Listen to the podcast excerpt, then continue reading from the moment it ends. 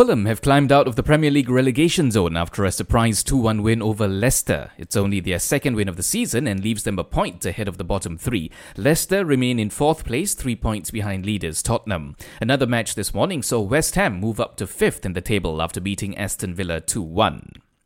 Holders Arsenal have been drawn to face Newcastle in the third round of the FA Cup. Other interesting matchups will see Man United entertain Watford, Aston Villa will take on Liverpool, while Man City are up against Birmingham. Matches will be played on the weekend of January 8th.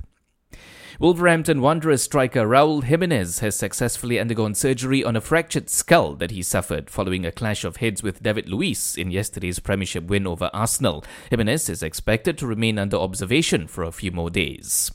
And F1 authorities and the FIA have officially begun an investigation into Romain Grosjean's violent crash at the Bahrain GP. Two areas of particular concern are how the barrier had split, trapping half of the Haas driver's car, and the severity of the fire that left Grosjean with burns on both hands. Catch the best sporting action only on Astro.